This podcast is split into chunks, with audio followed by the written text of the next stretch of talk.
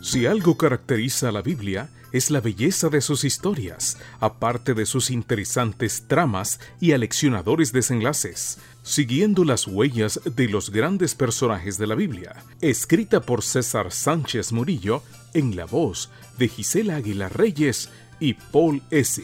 Bienvenidos. ¿Qué tal amiguitos? Qué gusto saludarlos esta mañana.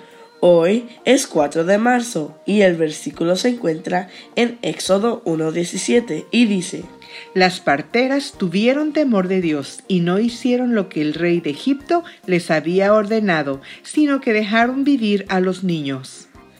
Cifra y Fua.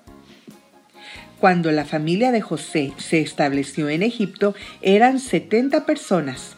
El tiempo transcurrió, se multiplicaron al punto de ser tantos que el nuevo faraón de una dinastía diferente a la que favoreció a José temió que se rebelaran contra los egipcios o quizá en medio de una posible guerra se pusieran del lado de los enemigos.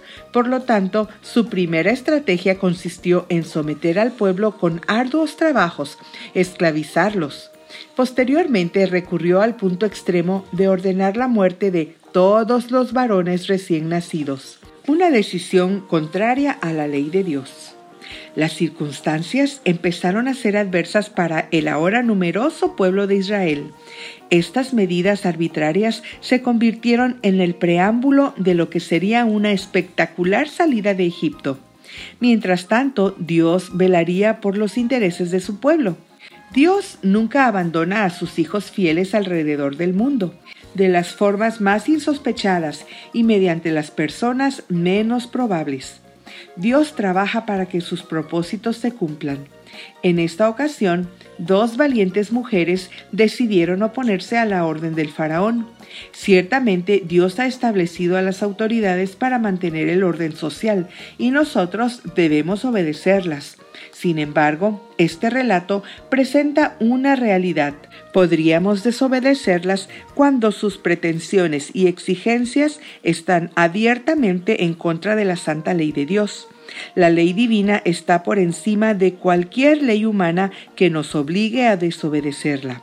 Así lo externó el apóstol Pedro. Es nuestro deber obedecer a Dios antes que a los hombres. Hechos 5:29.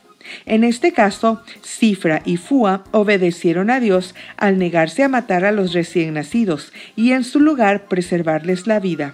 Aunque los diez mandamientos serían otorgados al pueblo casi cien años después, eso no significa que sus principios no existieran.